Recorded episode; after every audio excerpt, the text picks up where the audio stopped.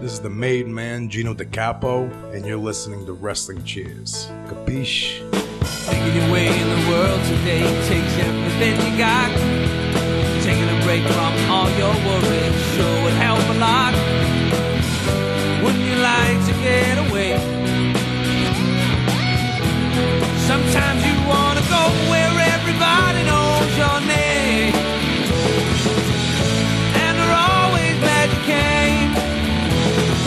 You want to go where you can see that troubles are all the same. You want to go where everybody knows your name. You want to go where you can see that troubles are all the same. You want to go where everybody knows your name. And welcome back to Wrestling Cheers, where everybody knows your name, especially when you do karaoke. Welcome to Wrestling Cheers, where we like to talk about things going on in the Northeast Ohio independent wrestling scene. We preview shows, we review shows, and sometimes we even have interviews along the way. This week, it is an interview episode with OCW's Flex Jordan. Now, I am your host. I am Heavy Set. And like I said, this is Wrestling Cheers. We are brought to you by the Trending Topics Network and NEO Sports Insiders. Please rate, review, and subscribe wherever you're listening to this podcast at, whether it be Apple Podcasts, Google Podcasts, Stitcher, TuneIn, YouTube, Spotify, iHeartRadio, Podbean, WrestlingCheers.podbean.com. And hit us up on social media. We're on Facebook, Twitter, and Instagram. Facebook.com/WrestlingCheers, Twitter.com/WrestlingCheers, and Instagram.com/WrestlingCheers. Email, if you so choose a desire, WrestlingCheers@gmail.com, and we still have the merch store over at whatamaneuver.net. Like I said, much like last week, where we sat down with PB Smooth, this week we are sitting down with Flex Jordan. Now, these were recorded about 24 hours difference from each other, maybe technically a little less, because PB was after a show, but Flex was before a show earlier the next day. So, you know, everything within the realm of that time. So I don't know what's changed since I recorded this intro, but we also cut into MGK and Eminem. So we talk a little bit about that. So if it's out of date already and they both release some sort of different track, like, yeah, that's something we touch on. So we only really, if we talk about anything, it's, you know, Rap God or Rap Devil and Killshot. And I want to give a big, huge shout out and thank you as always for the hospitality of Jeremy from OCW, the owner, always providing me with the access backstage before the show to record the interviews with them. And I thoroughly enjoy it. We talk about a little bit the differences at the beginning of this interview of things that have changed since the 2 months or 3 months since I had been to the OCW arena, but only 2 months since the OCW show. So I don't want to have this be too long.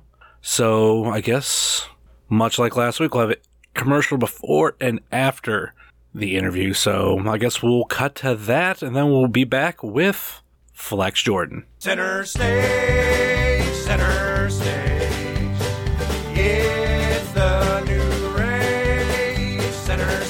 Hi there, I'm Ben Center. I'm the host of the brand new podcast, Center Stage. It's a place where I like to bring people on that have interesting stories that I feel the world needs to hear. I talk to authors, filmmakers, burlesque dancers, wrestlers, and I bring on my friends and we deep dive topics about wrestling. So if you want to listen to the podcast, and I hope you do, it's Center Stage, Center, like my last name, Center Stage. We're on iTunes, Spotify, Spreaker. If you want to follow me on Twitter, it's Center Stage NX on Twitter. That's Center Stage NX on both Twitter and Instagram. If you want to follow me, Ben Center, on Twitter, it is Center Club on Twitter.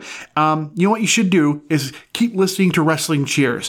It's the best podcast about independent wrestling here in Ohio. I want to give a big thanks to all the guys from Wrestling Cheers, especially Justin for this opportunity. Keep listening to Wrestling Cheers. Listen to Wrestling Stage. Wrestling Stage, Center Stage. It's my own podcast. I'm going to leave that in. Listen to Center Stage after you listen to Wrestling Cheers. Let's get back to the show, shall we? Center Stage, Center Stage. It's the new. All right, we are back here on the podcast. I don't know how this sounds We're in an old classroom. First time I've ever done this in the OCW arena is an old classroom. Instead of like doing it in the stairwell like we normally do, we're here in this classroom. And I'm here with one of the very first people, if not, I mean, I think there's more, that have actually came to me and said, when the hell can I be on the podcast? So yep.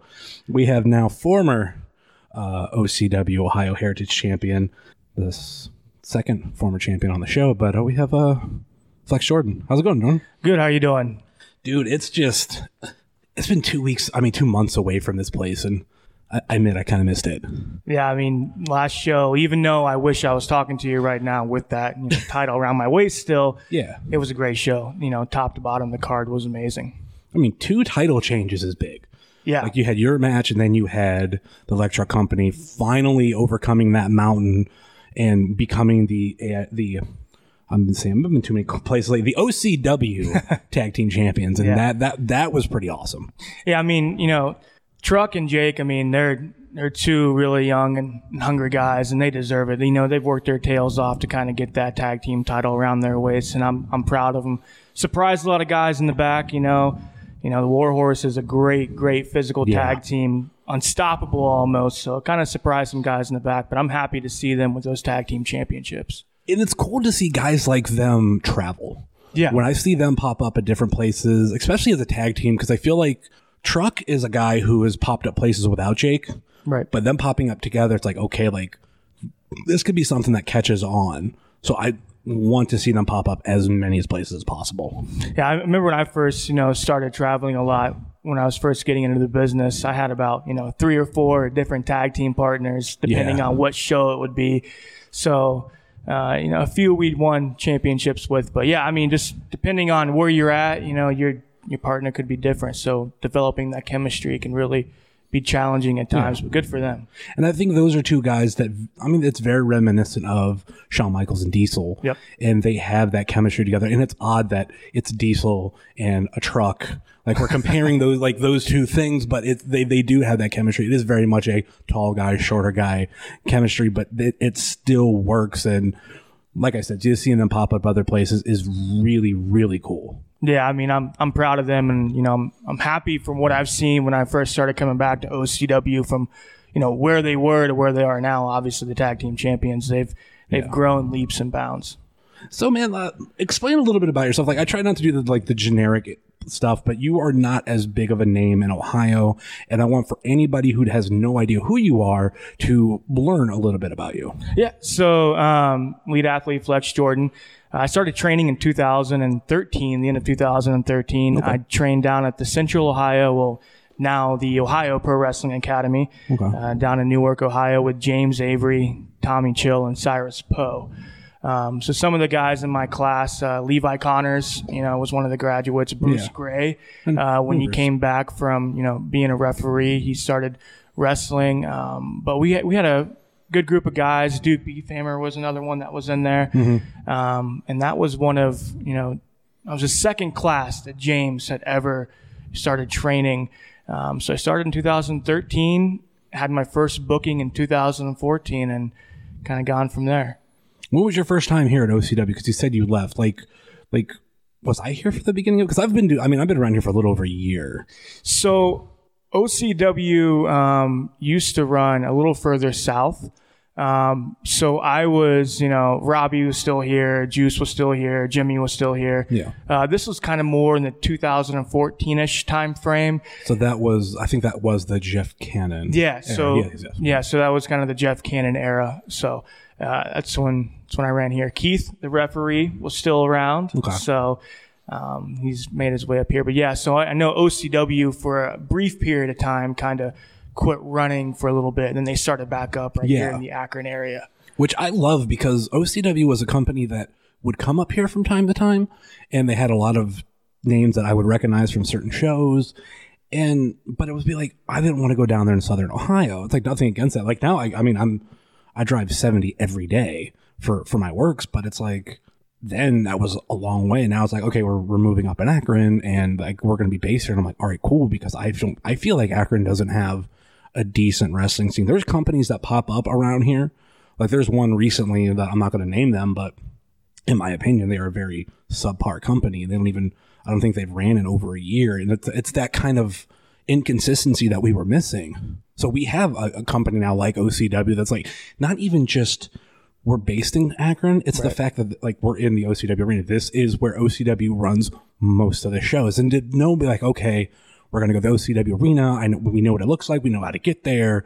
We know what to expect. It's that kind of dependability that the independent wrestling needs. So when that became around here, I was full for it. Yeah, I mean, even, you know, back before they moved up to this area, they still had a home. They still had a base location. Yeah. But it's even more so now that, like you said, now that they're in Akron, that you have the OCW arena and you know every show is going to be here, which is awesome, especially as a competitor. You know the venue, you know the building, so you don't really have to, you know, analyze your surroundings as much. Yeah. So. You know where the after party's going to be. Max Cabana. Yes, that's and we're going to both do karaoke. That's important. Got to plug that in. You know, I'm disappointed because every time I go there, I just want to rap Ice Cube's "Today Was a Good Day." I can rap that whole song without even looking at the lyrics. I promise you that. It's even better than my Will Smith, you know, Fresh Prince of Bel-Air. Because that's a staple. I think the funny thing was I was having my girlfriend. We were talking about TV show themes. I think I had found the Orange Is the New Black theme, like on Apple Music. And there's like obviously a big chunk that they cut out. So she was singing it, and then all of a sudden, there's this part she didn't know. And I'm like, oh, did you know the Fresh Prince of Bel-Air song? There's a full version. She went, what? So I found the full version and I played it for her. And to me, like, that is like when I first learned that, oh, some of these TV show themes might have longer versions. Yeah, and they cut down a little bit. I think isn't there a full video of the original? There is a full video, like when at one point he's on an airplane, you know, actually going to Bel Air. But it's funny because everybody knows, I shouldn't say everybody, but a lot of people know that theme song pretty well. So it's funny to see people, you know, start to sing it when they hear it. And then once the full version starts, they're like, okay. Yeah. So, yeah, that's a gem because I know like that's your staple, just like my staple is, you know, Forgot About Dre. And I love that song. Which I don't think you were at the last one that I went to, which I haven't been here in like now 2 months. But I did like 3 different songs that I've never done. Really? And people were just like I was expecting Forgot About Dre. And I think one of my biggest issues is when we the first Max Cabana one I went to, which I think was the first one. There were people that I heard were overheard here. I'm like, oh, they're just doing the same songs they always do. And I'm like, okay, I get that, but I really like Forgot About Dre. I can do the whole song. I'm very proud of myself for that. But if you want something different, I'll give you something different. There's other songs that I practice to, which that sounds weird. Like I don't know about you. Like I'll try to figure out what will be good for karaoke, and I'll go on YouTube, find a karaoke video, practice it, and then like if I think my voice isn't good for it, I won't do it. Right. But there's some that I'm just like, oh, I know this. And like my big key, especially Forgot About Dre, which I don't know if you've noticed, I won't look at the lyrics. Yeah. I'll purposely put my back towards the screen and or walk away from the screen, and I'll do it like on my own. Because you want to get the crowd involved. I mean, to me, that's the whole point of a karaoke after party. Get everybody involved. Sing songs that people want to hear. Yeah. You know, there's a lot of songs that I don't sing because I know that I'm just going to either A, butcher the lyrics, not forget, you know, forget kind of how it goes. Yeah. And I mean, 3, like, I'm not the best singer. I mean, I can rap a little bit, not the best singer. So I'm not going to go up there and just bore you to death with some old, you know, country song that I may like, but nobody in that bar wants to hear. Yeah. I think for me, like, I'll pick from just songs that I know I could do. Because I've done stuff with, like, I'm trying to figure out, there's certain songs that I've looked and I'm like, I know the song, I could do the song, but I can't, like, hit the notes and it's going to sound like shit. Like, actually, I had a conversation with Chuck, which I got to talk to him later if we can do this. I want to do Linkin Park's "In the End." That's one of my favorite Linkin Park songs, but I cannot hit Chester's vocals. And he actually admitted he could. I'm just like, well, I'll do the rap part, you do the singing part, you kind of want to do that? If Chuck can pull that off, that'll be pretty impressive. The last one I went to, he did it after I left. Like he put in for it, and it was just one of those things that it was taking way too long. And I'm like, I gotta get home. So it might have played like shortly after I left, but I was like, I gotta get out of here. Like I think we waited a good half hour. Yeah, every time I'm like, okay, I'm not gonna do the Fresh Prince of Bel-Air theme song. I'm gonna think of something else. I sit there and I think, and I'm like, all right, I got it. Walk up, and there's always a list of like 20 people, and I'm sitting here thinking I'm probably going to be gone before my name gets called. Well, I will give the guy credit. Like if you haven't gone up yet, he'll fast track you. Yeah. And then I think he'll be like, okay, maybe you've gone up a second time, but there's people ahead of you that have gone up like 3 or 4. Like, he'll fast track you a little bit. But after that part, it's like, yeah, you put it in, it's going to take like 20 songs. I mean, kudos to him for, you know, putting up with our rowdy bunch too. So I think we did get lucky. The last one I went to, there wasn't a lot of people there, but there was still enough people doing karaoke where it's just like, okay, all right, you're about like, you're going to be in like 20 songs. Maybe not even, but you're going to be in like 6-7 songs. It's right. Like, oh, that's gonna take forever. And sometimes you get those people, you get bumped because of fast track people, and it's like, I can't complain. I've gone up 2 times already, and so if I go up a 3rd time, like, what's the difference to me? So yeah, I always look forward to that aspect of it. So when I miss OCW shows and I can't do that, I'm upset. But I've been kind of like planning in my head of like what songs I'll do this time. Like, I think in my head, I think one of the ones I want to do, I love go really old for the 50s. Oh, yeah. Richie Valens' La Bamba. I don't know shit for Spanish, but I know all those lyrics. And Buddy Holly, True Love Ways. Okay. Because, like, I can hit his register because he doesn't get too high, but you get people like, I'm trying to figure out their, like, I can't do like a Whitney, anything Whitney Houston or anything like, Mariah Carey. And actually, I don't know if I tweeted this to you. I think between me, you, I think Robbie, and Jimmy, there was this list of, karaoke things to try. Yep. And it was just like this is like the hardest level stuff to do, and like it gave you like every category of like, this is the top notch. I remember one of them was Frank Sinatra's My Way. Oh man. And I took a listen to that and I'm like, Frank, I can probably do your voice, but I don't know if I could do that song. Like, I don't know if I could do it justice. Really, it makes you appreciate the artist. You know, you can sing the song in your shower all you want, but when you're up in front of people trying to make sure that you're getting every note right, you're like, man, they're talented. Yeah. And I always think it's crazy, like, there's people that don't do it. Like, I don't know. I love karaoke. Well, yeah. Well, I mean, obviously, you know, being a wrestler, being an entertainer, there's no point in my life where I'm ever uncomfortable being in front of a crowd or, you know, not wanting to try something new. Oh, so yeah. I guess for more of the introverted people, maybe I get it. But still, you're at a karaoke bar. Have fun. That's why we're here. To get up there and sing. Sing your heart out. I've kind of even thought, like, if, like, when I get to the point of getting married and having a reception, I kind of want to do karaoke. I actually was in a wedding in June, and we there's about 30 people kind of straggling at the after party. You know, it's around 11 o'clock at night. Everybody's kind of getting bored at this point. And the DJ was, you know, just playing songs. Everybody didn't really know what to do. They were kind of dancing. Yeah. And I said, hey, play Ice Cube's Today Was a Good Day. Yeah. And I said, do you have a microphone? He's like, yeah. So I grabbed the microphone and I started rapping and twerking and singing Today Was a Good Day by Ice Cube. And everybody just got electric from there. And then I started, you know, the quote unquote revolution, because everybody started lining up to this DJ and playing songs that they wanted to hear and sing. So, I mean, it's kind of a way to, it's a great point by you. It's a good way to get, you know, your guests more involved. And kind of, it's a good time. Like, I think of the beginning part of, like, receptions, like, obviously, like, where, you know, everybody's coming in, so you're playing, like, just music to keep the atmosphere, and then you do the cake cuttings, and then the food, and I don't know if it's all out of order, but because I don't know the official order everything's supposed to go in, but there's, I mean, there's all that, and, but you get to the point after all the dances are done that are ceremonious, why not karaoke? I mean, weddings are expensive as it is, and you're asking, even if you're not in a wedding, you're asking a lot of your guests, you know? So let them have fun. Let them enjoy it. Make them, you know, feel like they're going something that they're going to look forward to. Because I don't know about you, but there's a few weddings that I've been to, and I'm like, do I really want to go to this wedding? I mean, I barely know the person, you know? I'm invited. I should probably go, you know, just to be nice. But I'm like, man, it's going to be kind of boring. And then, you know, you get to some and you're like, wow, this was definitely worth it. Yeah. Apologies, my freaking watch went off and I'm trying to shut everything off on it. God damn you. You just updated shit and I don't know where everything is. Anyway, but no, I feel like when it comes to weddings, especially after that point, once the music starts and like we're going to start, everybody's going to get on the dance floor and dance. And like, that's the point. Like, you're going to have people who had enough to drink where they're like, I'll go up there. Right. What song do you want me to do? I'll do it.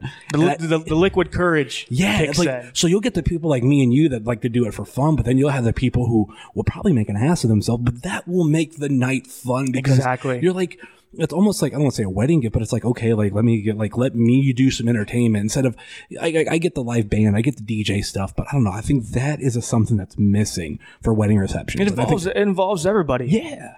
So it's, I mean, who doesn't, I mean, I don't know if I've ever been to a really bad karaoke.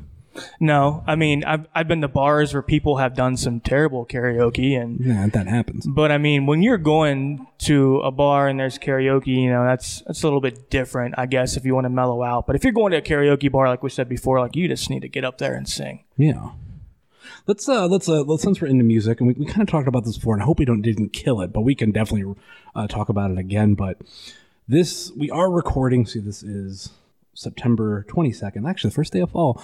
But last night, which would be last week for the listeners, I talked to PB Smooth, and we talked about MGK versus Eminem. So now this is going to be 2 weeks after recording, or close to 2 weeks after recording, and I'm hoping MGK and Eminem didn't put out more songs to make these questions, this conversation irrelevant, or just completely change the course of it.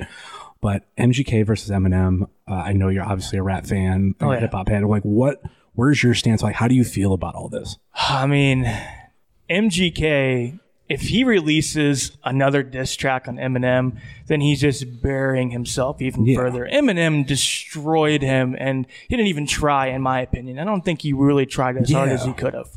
That's what I think a lot of people that I know that were like, well, MGK put out a better song, because they were like, that was the best song he ever put out, but that's not the best song Eminem put out. But he put out a better chorus than Eminem did. That's definitely a big thing. I've heard like, well, I like the chorus. It's catchy. The beat was good. And I'm like... and he had a video. And he, you know? The funny thing about that is in the first 24 hours, Eminem, when he released it on YouTube, that single of just the cover shot is like the most listened to hip-hop song or hip-hop video in the history. Yeah, I mean... in the first 24 hours in the history of YouTube. So yeah, you can put out a video...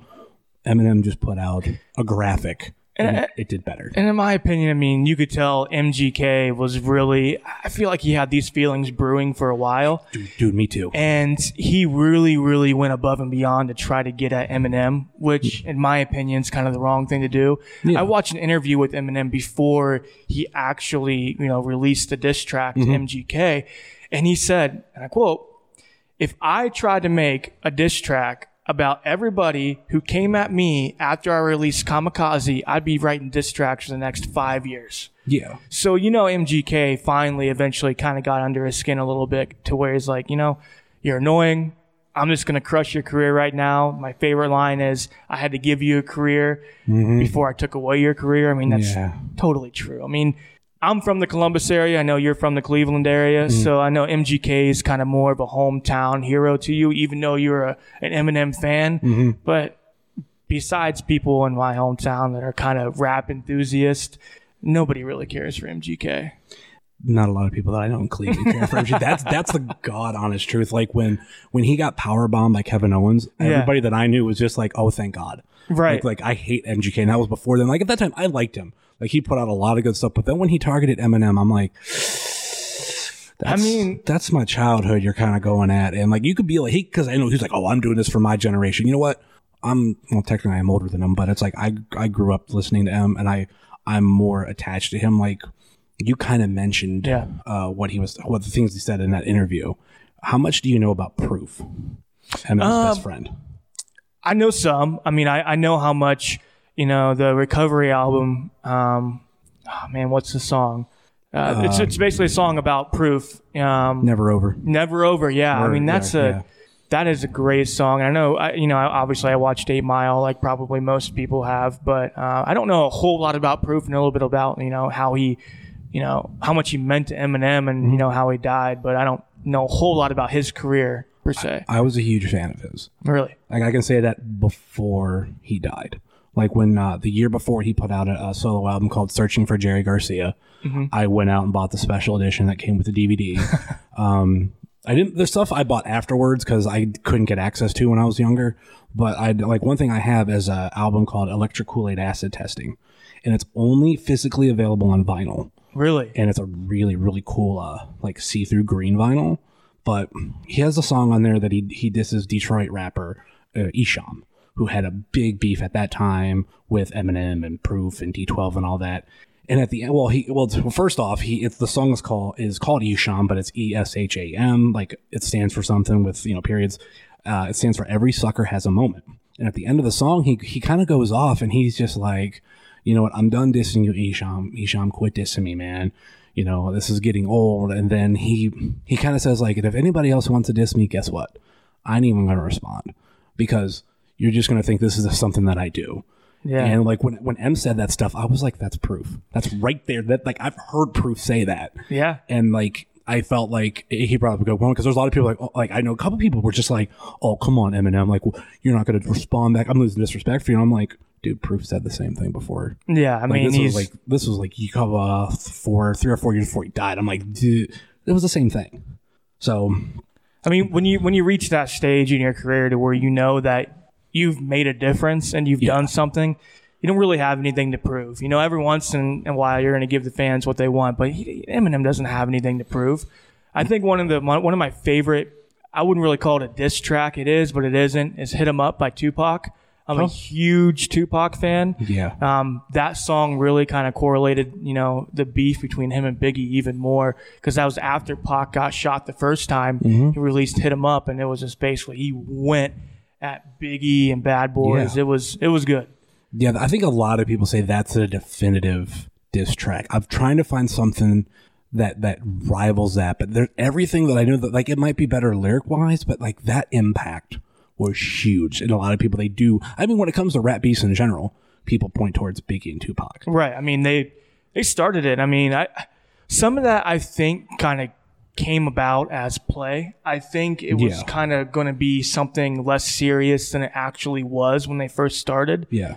But I think after Pac got shot, and I think after a lot of things happened, mm-hmm. I mean, you got Suge Knight involved, so that's always interesting. But I think after, Pac got shot the first time, I think things really started to unfold a little bit more rapidly than, people expected. Yeah, I wouldn't say that it started like that. They started it. They really, really took it to the next level. They took it to the highest level that anybody had ever seen. Mm-hmm. Because before them, you still had beef. Like you actually had KRS-One. He had like issues with Marley Marl, mm-hmm. and I know they had their issues. The bridge is over is a historic diss track, and that's definitely towards the beginning. And then you have, which I don't know if it was before or after Biggie and Pac, but you had like Common and Ice Cube. That would be like, I think it's a little bit after. Yeah, I know it's right around that era. So it's like, I'm trying to remember, but I know that there's just so many. Then there's because people forget about all those. Yeah. And I think you concentrate on Pac and Biggie, and then some people will then dive into just everything Eminem, because Eminem has had issues, and that's the thing with MGK. And I'm like, dude, like he's had beef with rappers that most people have never heard of or care about. Yeah, and he's beat most of them, if not all of them, just depending on how you look at them. Like, he went against Cannabis, Benzino, ICP, Ja Rule. I mean, that whole feud was just huge. Yeah. And Ja Rule never responded. He never recovered. Right. Like, the last song I remember by Ja Rule that I really liked, but that he was on his decline, was New York, New York. Mm-hmm. That was a hit, but he was backing away from Eminem. He was kind of backing away from 50. 50 took a couple more parting shots at him, Fat Joe, and Jadakiss after that. And I think then 50 would end his beef with the Game. Which that's another. I love that beef. Oh, yeah. Like, because they were both, when that beef kind of, escalated, they were kind of both at the top of their careers. I think that was right after Hate It or Love It, wasn't it? Yeah, because it was like in the middle of the documentary to run that they had issues, and then he started to leave G Unit. I think it was like halfway through the album he officially left G Unit, but that was obviously a part of, G Unit Records. Yeah. So it was. I know after that he did his own stuff, and I enjoyed it. Like I was way more of a Game person, because I felt like 50's career after the Massacre kind of went downhill. Yeah. Because I look at the Massacre, it was a really high selling album. Like it I think it was like through 1.3 million or something in the first week, and that was really huge at that time. But I think that was successful because Get Rich or Die Trying was a great album. I mean, I appreciate and love 50 Cent, but there was no way that he was going to top Get Rich or Die Trying, no matter what he did. There were so many hits on that album. There's so many good songs. I mean, you would cycle through it, and there was not a song that you wanted to, you know, hit skip or push next. It was great. He put a lot of work into that album. And I think the funny thing, too, between that album and The Massacre, you had the beef with Ja Rule, and it was like, oh, you sing, you do this, like, you're not a real thug. And then, like, the next album, you know, he's singing more. And he's bringing on Olivia, which was, like, their version of Ashanti. And I'm like, were you mad that he was doing what you wanted to do? I mean, because he, like, chased off the competition and then went, oh, by the way, I'm going to do this now, too. And we kind of hit on this earlier. There's a lot of... like artists who, you know, they start off big, they're the new hit. Yeah. And then they don't really change enough to really make people appreciate them more. Yeah. But they change enough to stay relevant. They try to follow the current trend. Yeah. And I think one of the things I really respect about M is that he never really changed who he was. He's never changed his style. Yeah. You know, I think his voice has kind of gotten a little bit different over time. Yeah. I think the way he executes his lyrics is a little bit different.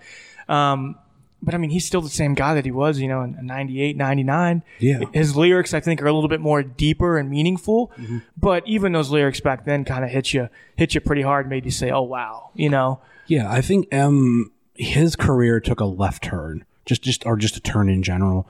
And it the corner of it is Curtain Call. Yep. Because, I mean, that was the Greatest Hits album. Then he took a long break. But everything that happened in that break really fucked him up. Yeah. Like, we're talking about the, you know, the drugs. I mean, he was always on it, but he started to get off of it. I've heard him talk about how he actually gained a lot of weight. Mm-hmm. And his big moment where he was like, I have to do something. He was out in public, and he overheard someone go like, oh, is that Eminem? No, he's too fat. And he was just like, well, I gotta change my life if, like, that's right. What's happening. And then obviously we touched on, like, Proof Dying. I think that killed him. Yeah. Like, when he talked about, like, the track that got me on Kamikaze was Stepping Stones, because I was being a big Proof fan. I was a big D12 fan. Mm-hmm. And I'd always wanted another album. But when he kind of, like, laid everything out on the table, I was like, you know what? I don't know if a D12 album would be good without Proof. I felt Proof helped make Eminem better. Yeah. And also he was like that glue for the group. So once he was gone, that actually took a big element out of them, and there was nobody that could fill it. So he basically says, hey, I can't do D12 anymore. And you look, basically during that break, his career just changed. So when he did come back out with Relapse and Recovery, he did sound different. He talked about how he was on drugs and he was flushing it all out. And I think that really changed the Eminem we knew back in the, you know, the mid to early 2000s. So, like, he's changed, but I think it's that evolving you do as an adult and as an artist. Mm-hmm. 'Cause that's the other thing I've always heard when people talk about, like, oh, they sold out, they did that, this and that. I'm like, sometimes you get older and you as an artist, you want to experiment. Right. But there's also just getting older and you're just like, I'm not about that anymore. Like, I'm going to do this instead. It's almost why I really respect Dre for a guy who's came out with only a handful of albums in his whole career.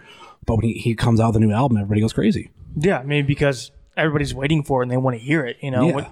When you are at that level to where people are anticipating your next album drop because you don't do it very often, then you know that you're doing something right. And then, like, it goes back with, you know, if we circle back to MGK and that Eminem has early in his career, he had a better start off than MGK. And I don't know if anybody can defend that, because I looked at where they charted the highest on the Billboard Top 200 for the first three, like, full-length major release albums.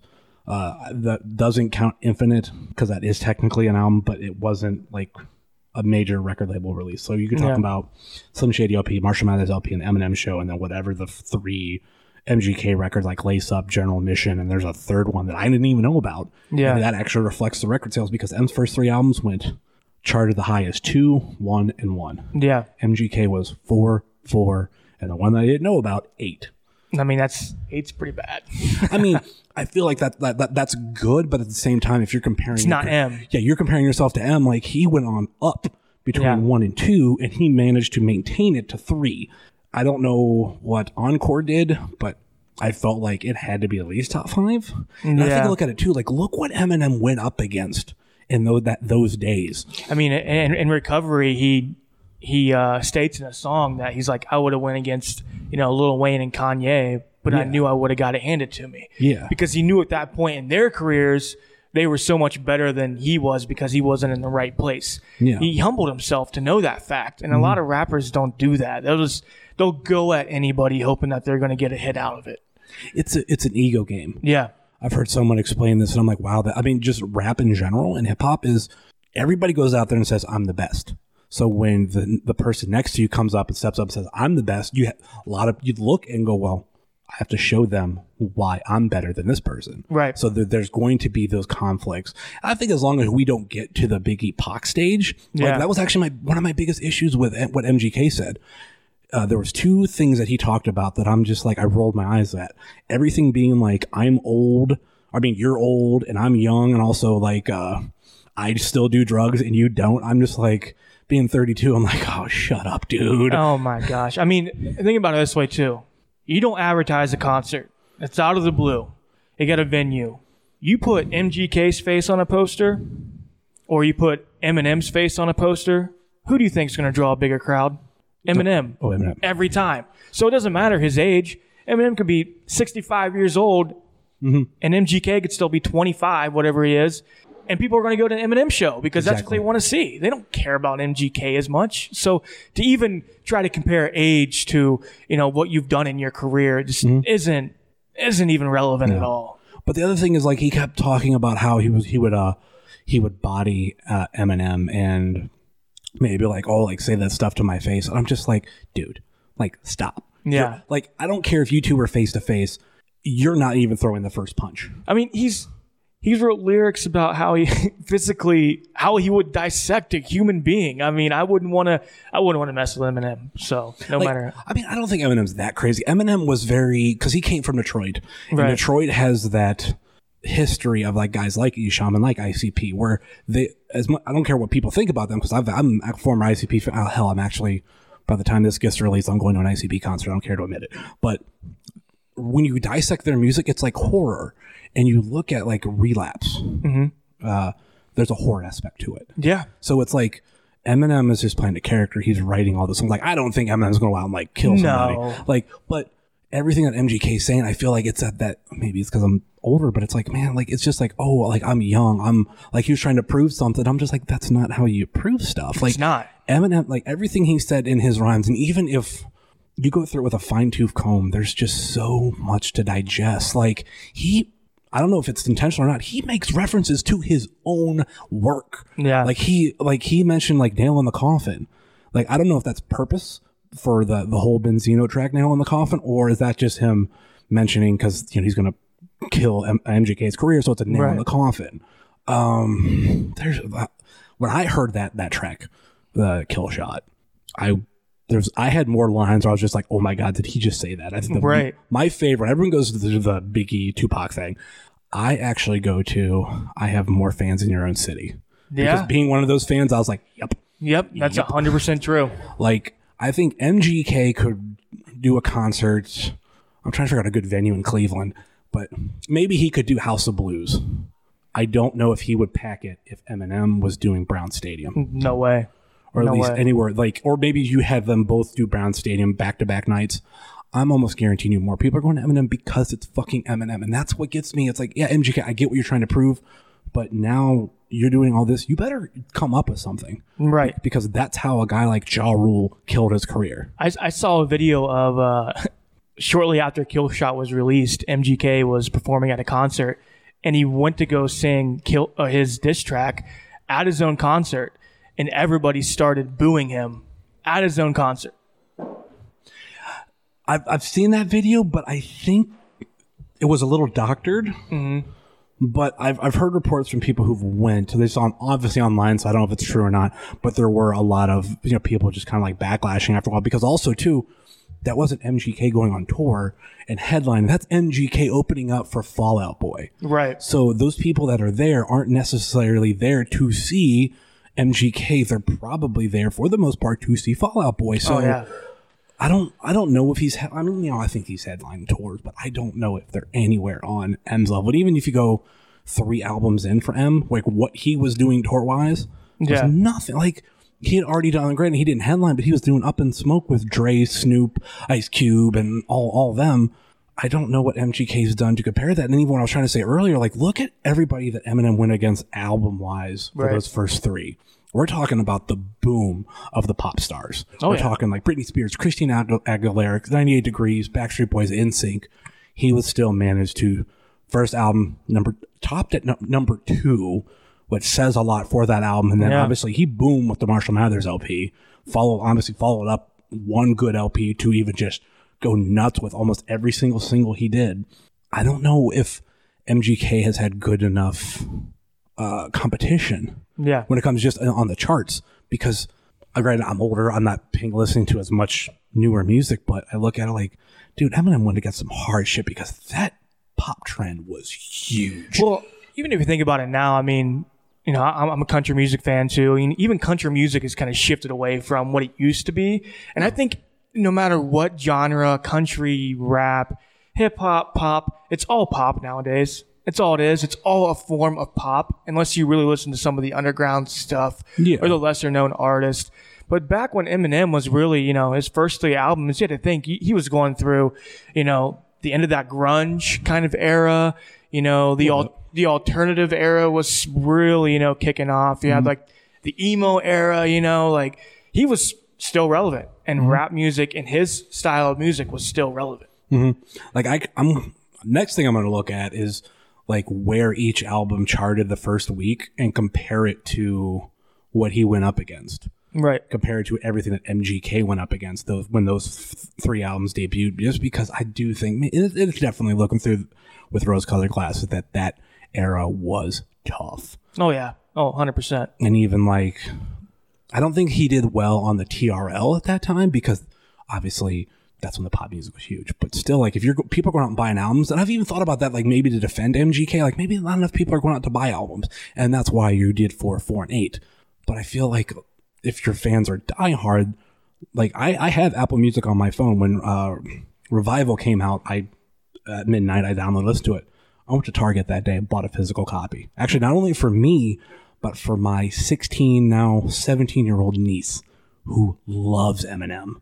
And that's something that I think is, it's not everywhere, but having someone of that age who, like, most of M's career was before she was born, or like a lot of the bigger moments was before she was born, and she still loves him. Yeah.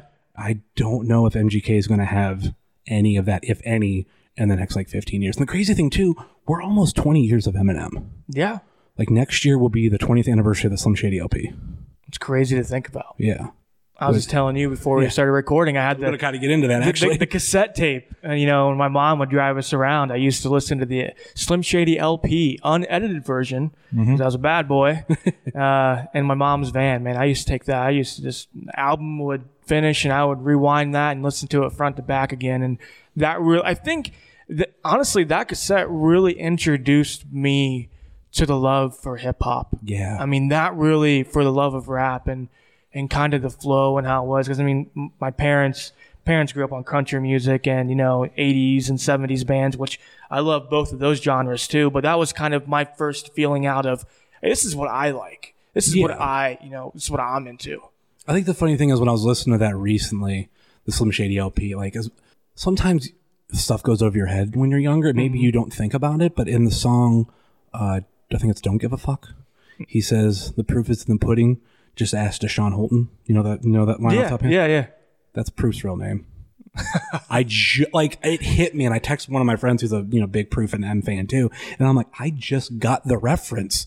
Like, he said it, and I now know Proof's name, and I went, oh my god, it's awesome. Like, at that time, people didn't know Proof. Like, if you knew Proof, you were in Detroit. And then when the Marshall Mathers LP came out, you probably still didn't know Proof as much. But when Devil's Night came out, you learned who he was. Yeah. And a lot more has gone on with him since. And though that was one thing, because what we were talking about too, like you mentioned the cassette tape, I had the CD, but it was the edited version. Like, I think I bought it at a Kmart, and I was like, this is the best I can do right now. I might have been, see if I was in the early 99, I was like 12 or 13. Yeah. So I was like right on that age, like, I could try to find it, but I wasn't getting to many stores that are record stores to buy it. So I bought the edited version. That still has a lot of like nostalgia wrapped up into it. Oh yeah. Like, even even it just being edited, I'm like, I used to listen to that album like nonstop, and I knew all the crazy little edited things, like little sound effects that they'd put in. Yep. And when I went back and listened to it, like I think about a year ago, it just brought back all these memories. I'm like, this is the only edited like CD I'll go back and listen to. Right. And oddly enough, there was one song I never listened to was the edited version because I skipped over it. Was 97 Bonnie and Clyde. Mm-hmm. Because like I don't know, something about that. Like I just heard that opening and I thought that's all it was, and I don't know if the whole song is edited. But yeah. I was like, I didn't listen to it. Then someone told me later on after I had the original copy, they're like, you know, there's a song there. I'm like, what? Like I thought it was just this weird sound effects thing. And then obviously with the martial arts, that's another thing I love. When any artist in general, like how he has 97 Bonnie and Clyde, then he has Kim that goes before it, but came in the album after it. Mm-hmm. And it tells us like whole story. Right. That's storytelling like that, I think, is something that's missing. Oh yeah, I mean hip hop. Yeah, I mean hip hop nowadays you don't get that factor anymore. No. It's all about what kind of beat can I just try to rhyme over and not even make sense. And I think Eminem hits on that a lot in Kamikaze, you know? All right, we're going to start to wrap this up with our fave 5 questions that we have here on Wrestling Cheers. So in the style of Booker T, there are more than 5 questions. So we will start with, as I pick randomly, one of my favorites. It's a staple for me.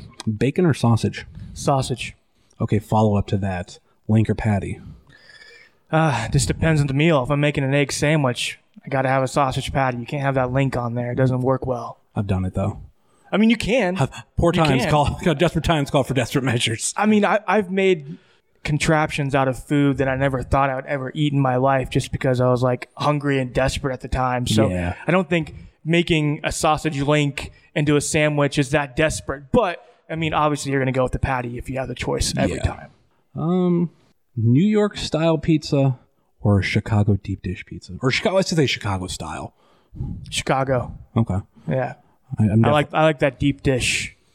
That's what I love too, because I could ask either this question or there's the other one, is Chicago deep dish pizza. That does not count as a question, but I do look at it as like I love the Chicago style. I love the, whether it be the actual deep dish where it's just layers, or you have it to where the dough under the pizza or whatever you want to call that base is thicker.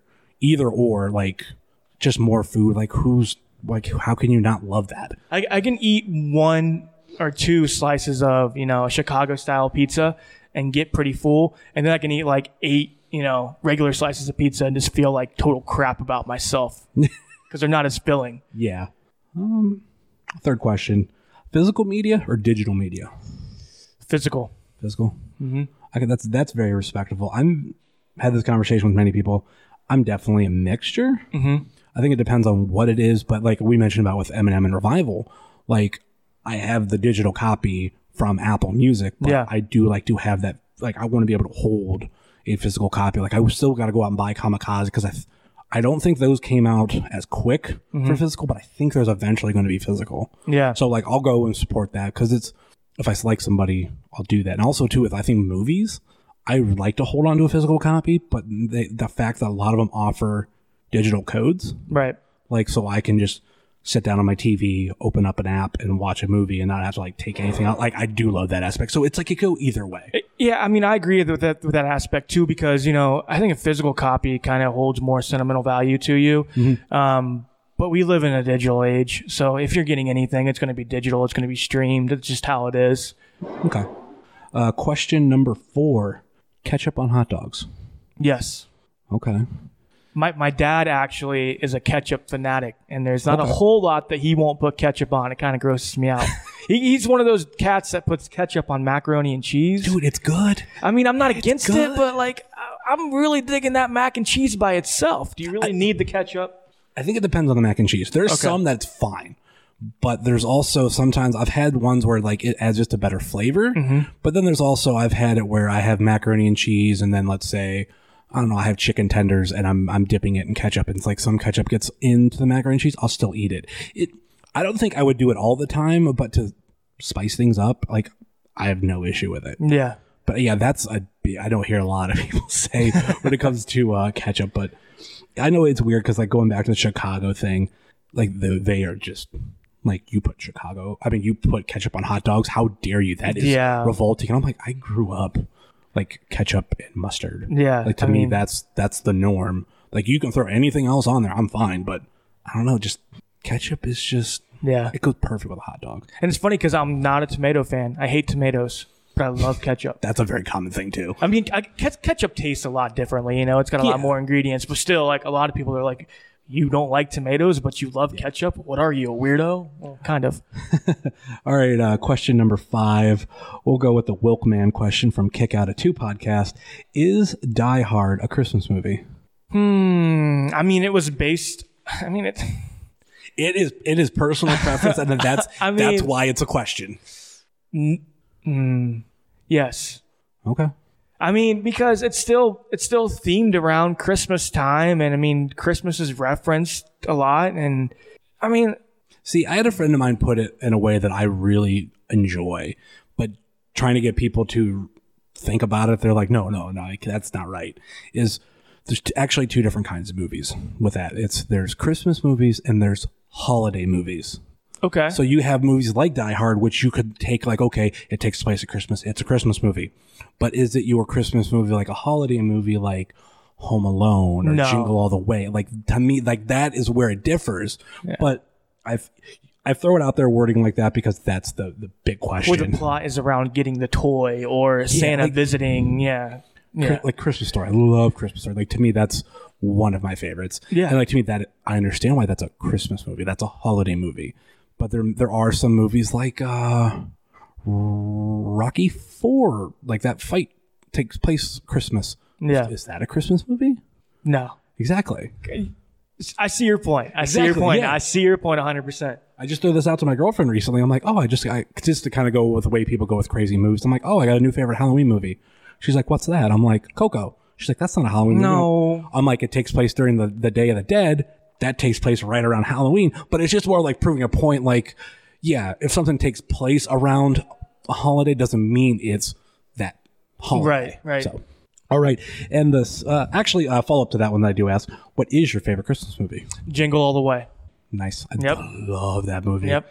Have you ever heard like the techno remix of Put That Cookie Down? No, I haven't. Oh, I'm going to play that for you after we're done. Please do. I don't get shit for signaling here. I'll have to boot it up later. After party, I'll play it for you. Okay. But oh my God, they had someone taking that like put that cookie. Like it's that whole bit with him and Phil Hartman. Anyway, the sixth question, which I tailor around my guest, we kind of talked about it earlier, but I didn't officially ask you, is who is your GOAT for rap? What's the scenario? Just in general? If I say who's the greatest of all time, you will say... I got to say Tupac. Okay. I mean, I'm a huge Tupac fan. I mean, I think a lot of general rap conversations are based around whether or not you like Biggie or Tupac better. I think that's kind of the icebreaker. Yeah. I think Tupac kind of ushered in, you know, kind of the NWA ushered in kind of more of the hip hop and the rap that we're used to. But rap, yeah. But I mean, I think NWA's, you know, career was as solo artist, everything took off. You know, Dre found, you know, Snoop and like did other things. But I mean, as a group, they weren't around very long. Yeah. And it was right before Easy passed away that they thought about, you know, kind of reigniting things. But Pac was around long enough to really make you want more and kind of respect what he did and usher in that era. It was kind of the conversation I had with PB because for me, it's Eminem, but I feel like you look at a career of Biggie and Tupac. So if people say like, oh, I think the greatest of all time is Biggie or I think it's Tupac, I disagree with that, but... I look at, they did accomplish a lot in their very short time here. And if they would have had that track record of like 20-year career, which we would be close to for both, like we'd be over past it for both of them right now if they were alive, they probably would have created some crazy shit, like especially Tupac. Tupac was such an activist. Like imagine if he was alive right now. Well, that's another thing that makes them seem like they're so, you know, so high on the pedestal and kind of at the top is because they didn't have time to mess up. You know, their careers were so short-lived that we didn't really get to see the bad side of Tupac or the bad side of Biggie that, you know, we see with Kanye now. You know, Kanye, you know, he had all those hits coming up, and now you're kind of seeing a guy who's kind of a ghost of his former self trying to be relevant. it kind of makes you think, would Biggie and Tupac be that eventually? They would. I can't imagine all the stuff they would have went through. Look, I even said with PB that I think Machiavelli would have been a completely different persona for Tupac. Mm-hmm. He would have took it like he would have went the kayfabe route. He would have been like, "I'm not Tupac. I'm Machiavelli. I don't know that Tupac guy." I honestly, I'm a huge conspiracy theorist fan, and I love to always go into people like top 15 reasons why Tupac isn't dead. You know, at the end of the day, I really think he is, you know, passed away. Mm-hmm. But a lot of the supporting like conspiracy facts about why he may still be walking this earth is just mind blowing, which would be a conversation for another day. Yeah. All right. Any final thoughts or last minute plugs before we go? Just thank you for the show. For the time here, and looking forward to the OCW show tonight. All right. Any social media plugs before we go? You can hit me at Flex Jordan 81 on Twitter, and then Flex Jordan on Facebook as well. All right, man. Thank you. Thank you so much. What's up, everybody? This is Alex Worldwide Keller coming to you live here for Thrift Store. Wait, it's not Thrift Store Driver? Wait a minute. Wrestling who? Wrestling Cheers, where everybody knows your name. I know my name. It's Alex Worldwide Keller, and you're listening to Wrestling Cheers. And I want to tell you all about Wrestling Cheers t-shirts at whatamaneuver.net. It's a heck of a shirt because where everybody knows your name, and wrestling is a game, and the game is pain. And pain is what we feel, and what we feel, it's real. Whatamaneuver.net, Wrestling Cheers. Do it up for your boy, Alex Worldwide Killer. There we go. The former OCW Ohio Heritage Champion, Flex Jordan. And, you know, it was a fun conversation. Oddly enough, between both interviews, I had fun with both of them, but neither of them was I looking at a timer. I was just kind of going with the flow of the conversation. And then we get into the Fave 5 questions. So it was really cool to have them actually be really close in time. So I hope you enjoyed both of these episodes that we've had the past 2 weeks of interviews. Next week, we'll be heading back to AIW, and we got Zero Cool coming up, so that's going to be fun. And also, I want to give a big, huge shout-out. I did the one before to Jeremy for hooking us up backstage, but also the new OCW heavyweight champion, Juice Jennings, won it at the last show, which actually... Normally, when I haven't done an OCW episode in a while, I sit down and I just rattle off a lot of different results. Well, the last time I was at OCW, the arena, it was Supernova, which was when Robbie successfully defended the OCW Heavyweight Championship against Ryan Burke. And then normally, because for those who don't know, OCW Arena is kind of in a place where I don't get really good reception. It's at an old school, and I don't know what just that location, or I think it's the building itself is blocking some signal. So I get not very good reception at all, can barely live tweet. So I have the Notepad app for the iPhone. I use that to just keep notes of all the matches. So whenever after the show, I go out and live tweet, or technically not live tweet at that point, you know, but still like getting out the results. I have something to go by to be like, okay, this is who won. I totally don't want to screw anything up. So this one was a little bit different. There was a pre-show match. Lord Thomas the Brute beat Trent Riley as the pre-show match. I accidentally put in my notes post-show. I think I put that in the tweets. No one called me out on it, but thank you. Match number 1, Ron Mathis beat Pat the Bruiser. Match number 2, Flex Jordan beat Brandon Fields. Match number 3, Gino DiCapo beat James the Security Guard. Match number 4, Crosshairs Kelly beat Matt Taylor. Match number 5, the Electruck Company successfully defended their new OCW Tag Team Championships against Grant Andrews and Bruce Gray. And the main event, Juice Jennings pinned Robbie Starr in a triple threat match that also included former OCW Heavyweight Champion Jimmy Shane to become the new two-time OCW Heavyweight Champion. I'm guessing, as far as I do understand, the DBI, which will be, as of this podcast when it comes out, it will be next week's episode, or next weekend, We'll be covering AIW. Unfortunately, we won't be at the DBI this year because it's running the same day as AIW. Apologies to them, but I do believe the OCW Heavyweight Championship is going to be defended for the first time at the DBI. So if you can't make it to Cleveland for AIW Zero Cool, I would strongly suggest to make it down to Canton, Ohio, the J-Babe Community Center. I believe that's what it's called for DBI 7. All right, let's wrap this show up. And of course, you can find us on social media on Facebook, Twitter, and Instagram. Facebook.com/WrestlingCheers, Twitter.com/WrestlingCheers, and Instagram.com/WrestlingCheers. You can find myself just the same way at Heavyset330. Facebook.com/Heavyset330, Twitter.com/Heavyset330, and Instagram.com/Heavyset330. Email, if you so choose to desire, WrestlingCheers@gmail.com. Please rate, review, and subscribe to this wonderful podcast. If you don't already, on Apple Podcasts, Google Podcasts, Stitcher, TuneIn, YouTube, Spotify, iHeartRadio, and Podbean, WrestlingCheers.podbean.com. If there's any place that you want to listen to us on, any app that you can't find us, those are the main ones, but just in case, I'm always open to suggestions like, hey, I use this particular podcasting app. You're not available on there. I'll make us available on there, and I will add it to the list. But mostly, those are the main ones, and pretty much if you're on Apple Podcasts, you're on a lot of the other ones automatically, but those are the ones that I've had to submit the feed to, and Podbean is just, where the podcast is through. So anyway, we have the merch store over at whatamaneuver.net, and please check out all of our friends on the Trending Topics Network, such as All Beer Inside, Eurovision Showcase, and Old School at the Movies.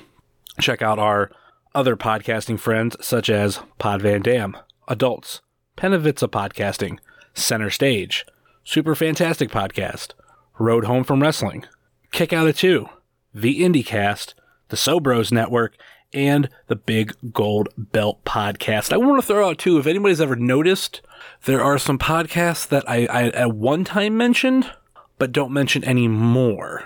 All but one of them are still, I'm still cool with, but I don't mention them. I just want to throw this out there so it's, that it's because they're not producing really episodes right now for one reason or the other. If I don't mention one of these, if the podcast you might be thinking about is not one of these next three, it's because I'm just no longer affiliated with them. But we have the Chris Clem's Cavs Cast, Wingcast, a Wingman podcast with Steve Guy, and Let the Hate Flow Through You, which all of them, oddly enough, are on the Lousy Weather Media Network, all of which are taking their own hiatuses for one reason or another. So I just don't promote them, but I want to let obviously everybody know I'm still good with Chris Clem. I'm still good with Steve Guy, and Let the Hate Flow Through You. I'm still good with Jeremy Shear and El Jordano Diablo, but unfortunately they don't do the show anymore. I don't know if it's coming back. If it does, it's going to be done with Jeremy Shear. El Jordano Diablo is still a great friend of the podcast. Eventually we're going to have him on. He was supposed to be on not too long ago, but things fell through, and it was what it was. So just want to throw out those updates. So those people, you should check out those podcasts, up some of the back catalog stuff, especially Let the Hate Flow Through You. It's a great show, and some of that is kind of timeless.